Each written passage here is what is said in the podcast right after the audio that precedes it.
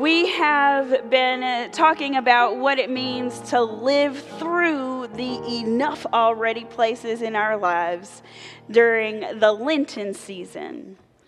And today we will look at what it means to have moved through those enough already places and to be able to say with assurance that we have more than enough. Amen. So I'm going to ask you to stand for the gospel reading. We are going to the Gospel of Luke. That's in the New Testament towards the back of your Bibles. It's printed in your worship guide and it will be on the screen for those who are streaming with us today. Stand as you are able in body or spirit as we hear these words from Luke chapter 24 verses 1 through 12.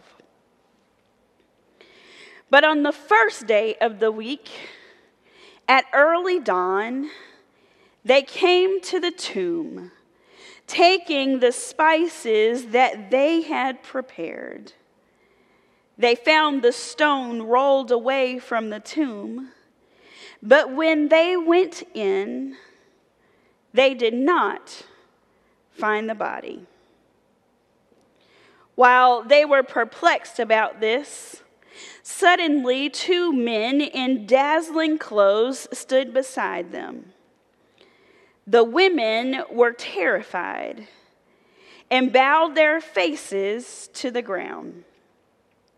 But the men said to them, Why do you look for the living among the dead?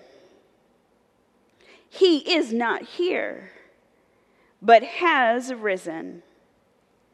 Remember? Remember how he told you while he was still in Galilee that the Son of Man must be handed over to sinners and be crucified and on the third day rise again? Then he remembered his words and returning from the tomb, they told all this to the eleven and to all the rest. Now it was Mary Magdalene, Joanna, Mary, the mother of James, and the other women with them who told this to the apostles. But these words seemed to them an idle tale, and they did not believe them. But Peter got up and ran to the tomb. Stooping and looking in, he saw the linen cloths by themselves. Then he went home, amazed at what had happened. This is the word of God for the people of God today. Thanks be to God. Let us pray. Lord, here we are to worship. Here we are to bow down. Here we are to say that you are indeed our worthy and our holy God. So fall fresh on us, oh God. We've come expecting a word from you. We've come expecting your Holy Ghost to speak and have its way, to make a way out of no way, and to show us your way forward, oh God. So speak, Lord for your servants are listening. And please hide this, your servant, behind that old rugged cross, so that everything that is said and everything that is heard comes straight from you, O God. This is your servant's prayer. In the name of Jesus the Christ, we pray. Amen. You may be seated. More than enough. More than enough. More than enough. How many of us walk around every day and when we wake up in the morning, get up and exclaim, Oh, thank you, Lord, for the more than enough. Not many, I'm sure. But maybe when we wake up in the morning, we say, Oh, my hips, my back, that left toe. Is my hair going to cooperate today? The traffic.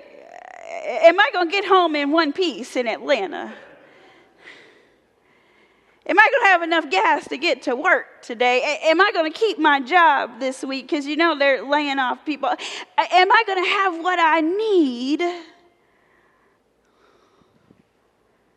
to just barely get by? I wonder sometimes why the people of God settle for just getting by. I mean, we're Easter people, we're resurrection people, we are people who have been gifted life and life in abundance. We're not scarcity minded people. We're not people who are to live in fear. We're not people who are to gather, gather, gather just in case. But we are people who are to understand that we have more than enough.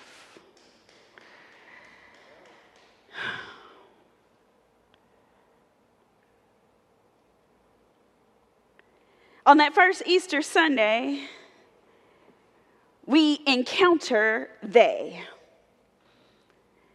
That's how the text begins. It says, On the first day of the week at early dawn, they came to the tomb.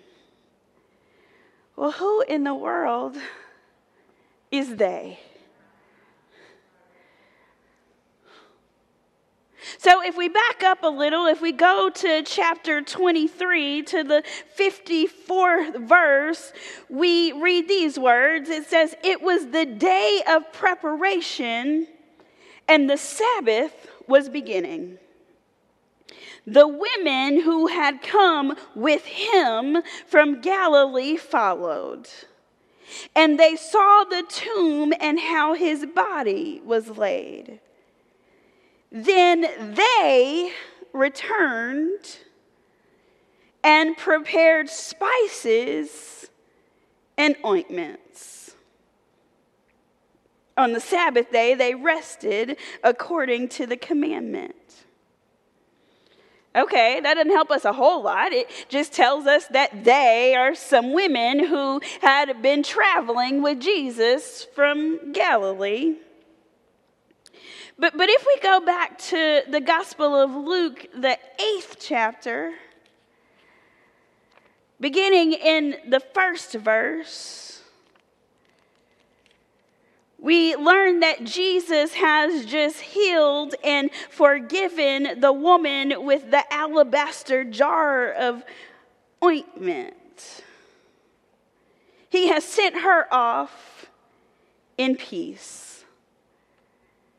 And then it says, soon afterwards, he went on through the cities and villages, proclaiming and bringing the good news of the kingdom of God. The twelve were with him, as well as some women who had been cured of evil spirits and infirmities. Mary, called Magdalene, from whom seven demons had gone out, and Joanna, the wife of Herod's steward, Chuza, and Susanna, and many others who provided for Jesus out of their resources. They. They have experienced the power of Jesus. They have experienced that Mary's baby that we celebrated during Advent and Christmas has grown up and grown into the promises on his life.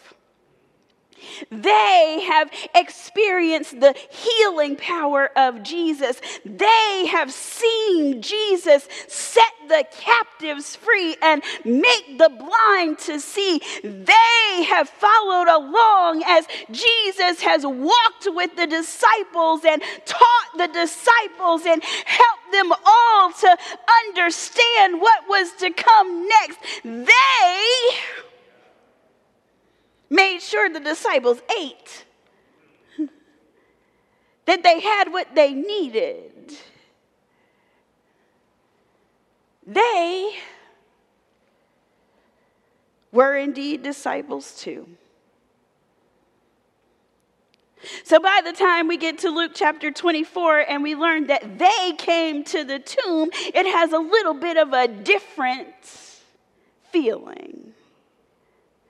All of a sudden, the nameless crowds of Palm Sunday and Good Friday, the loud hosannas and the crucify hymns have faded away. And all that's left are they? Have you ever been in a situation where you've been they? And you wonder, where are all the groupies? Where are all the people that were eating up all my food? Where are all the people that, that were taking all my money? Where are all the people that said they would be with me no matter what? Where are all people who were in the fan club? Where are all the people that were waving the palms? Where are all the people that were screaming, Savior, save me? Where are all the people who needed Jesus? Where are all the people who wanted Jesus? Where are all the people? Why is it just they left?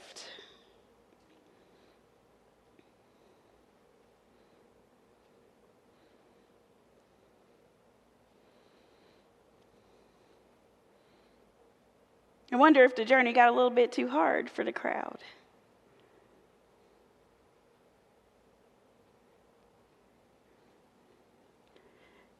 Don't you wonder if being together was just too much?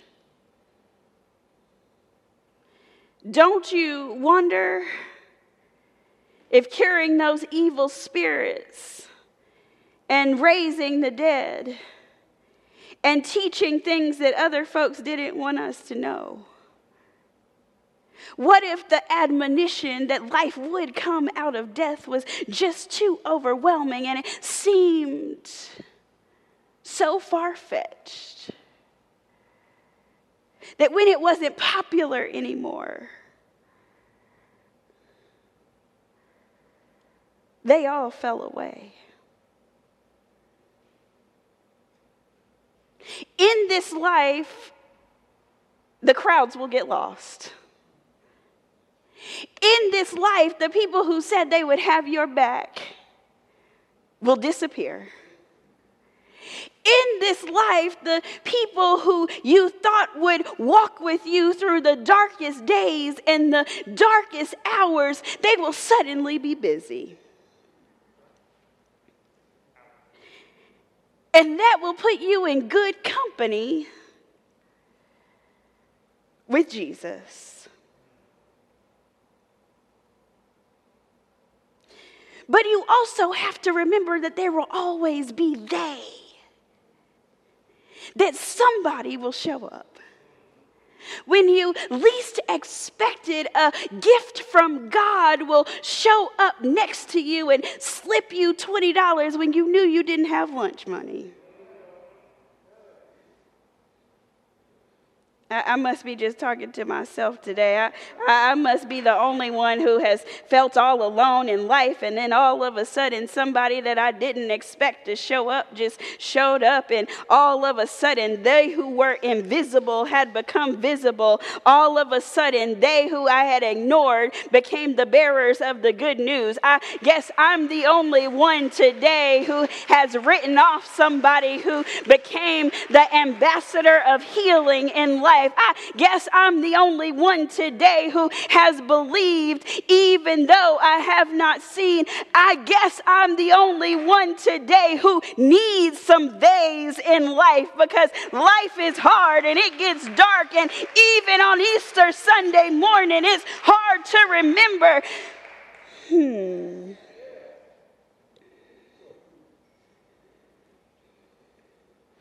Told the crowd this morning that these last few days in the Holy Week journey had it all. Devotion, deification, discussion, discipleship, disloyalty, deception, drama, denial, distress deprivation, destitution, death, defeat, disappointment, devastation, darkness, so much darkness, but it also had they.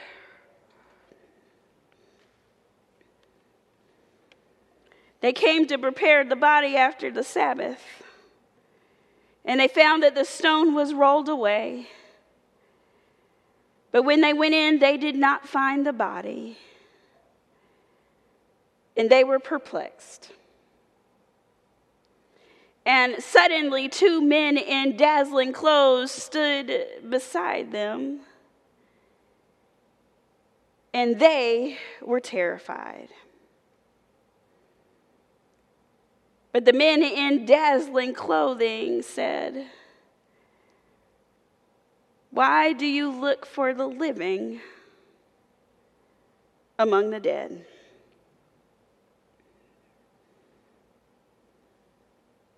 If we're going to be people who live in a more than enough world, then we have to be people who expect God to show up.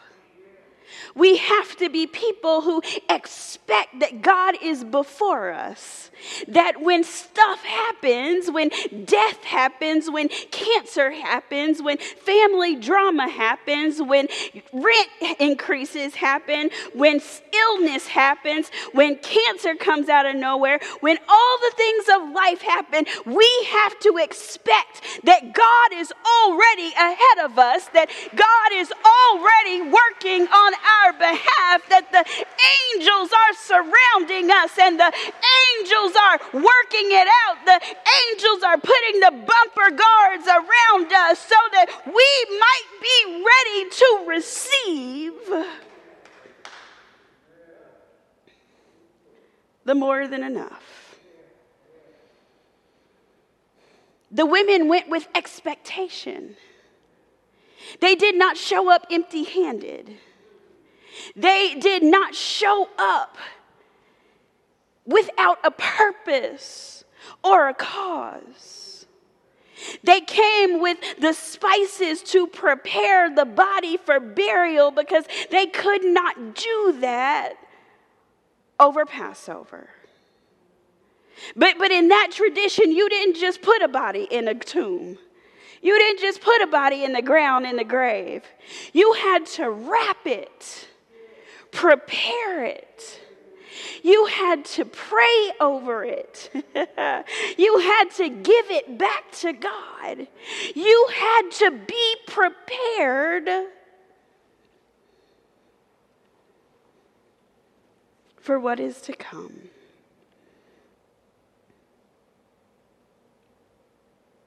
Why do you look for the living among the dead?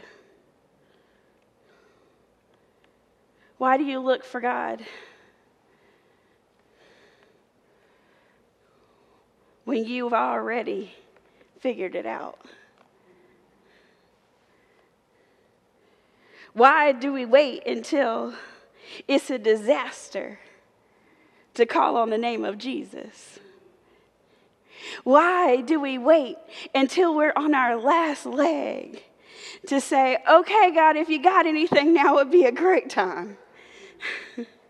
Why do we wait till we've lost our best friend, or we've lost our job, or we've lost our home, or we've lost something really important to us to say, you know, Pastor, could you pray with me?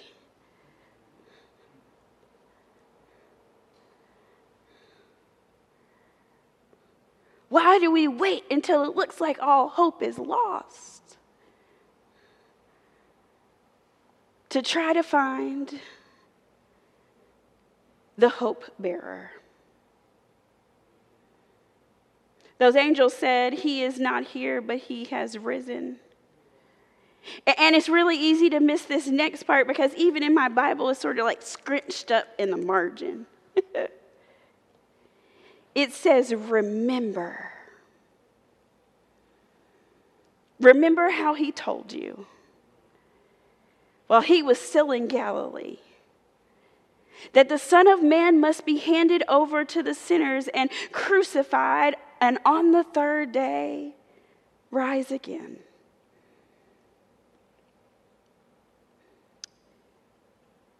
Sometimes it's hard to remember.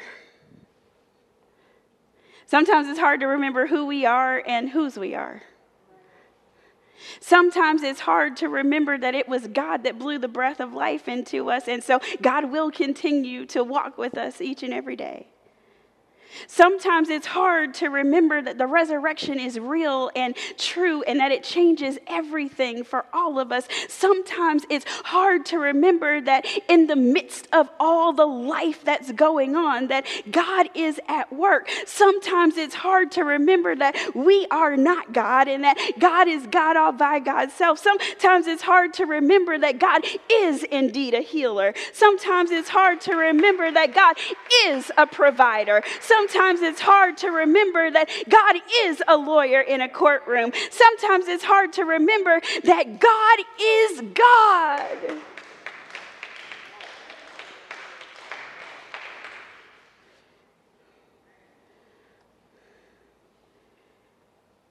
When I have a hard time remembering,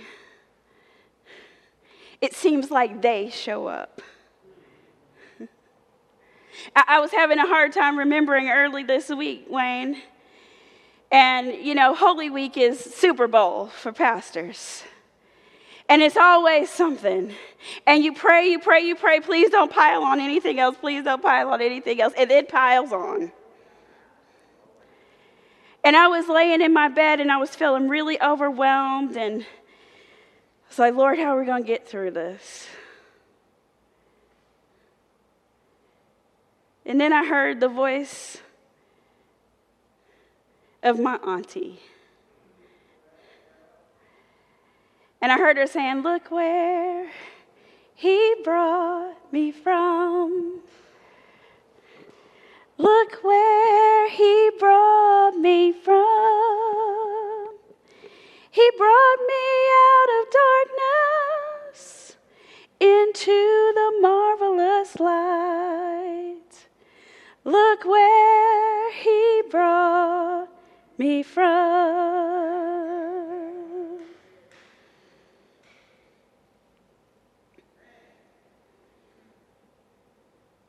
Then they remembered. And they went and told all the boys that were held up at home. You know, the ones who were supposed to be there, the ones who were supposed to get it, the ones whose job it was to understand what was happening, to understand the good news, to understand that it was resurrection day. And we finally understand that they was Mary Magdalene, Joanna, Mary, the same women who had gotten Jesus all the way from Galilee to Jerusalem.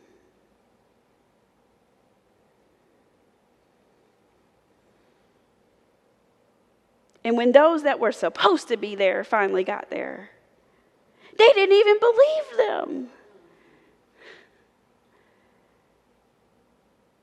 But they looked in and, amazed at what they saw, they went home again.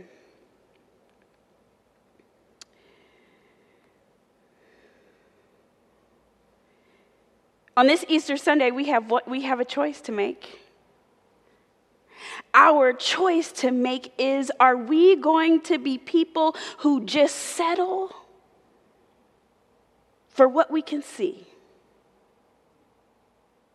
Or are we going to be people who live in the more than enough that God gives us? Are we going to be people who just say, oh, that's a shame?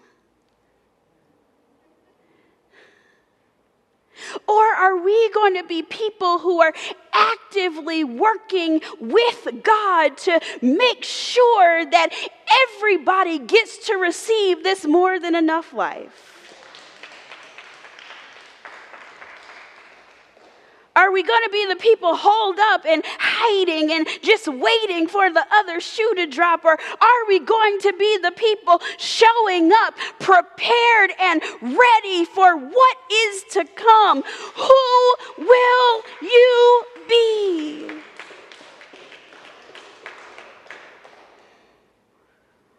Do we believe the Lord or not? Can we remember who we are? Or not?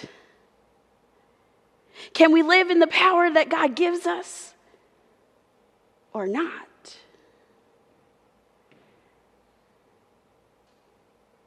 Every day we have a choice. With every situation, we have an opportunity to choose God again and to choose the more than enough. You are Alpha and Omega. We worship you, our Lord. You are worthy to be praised. You are Alpha and Omega. We worship you, our Lord. You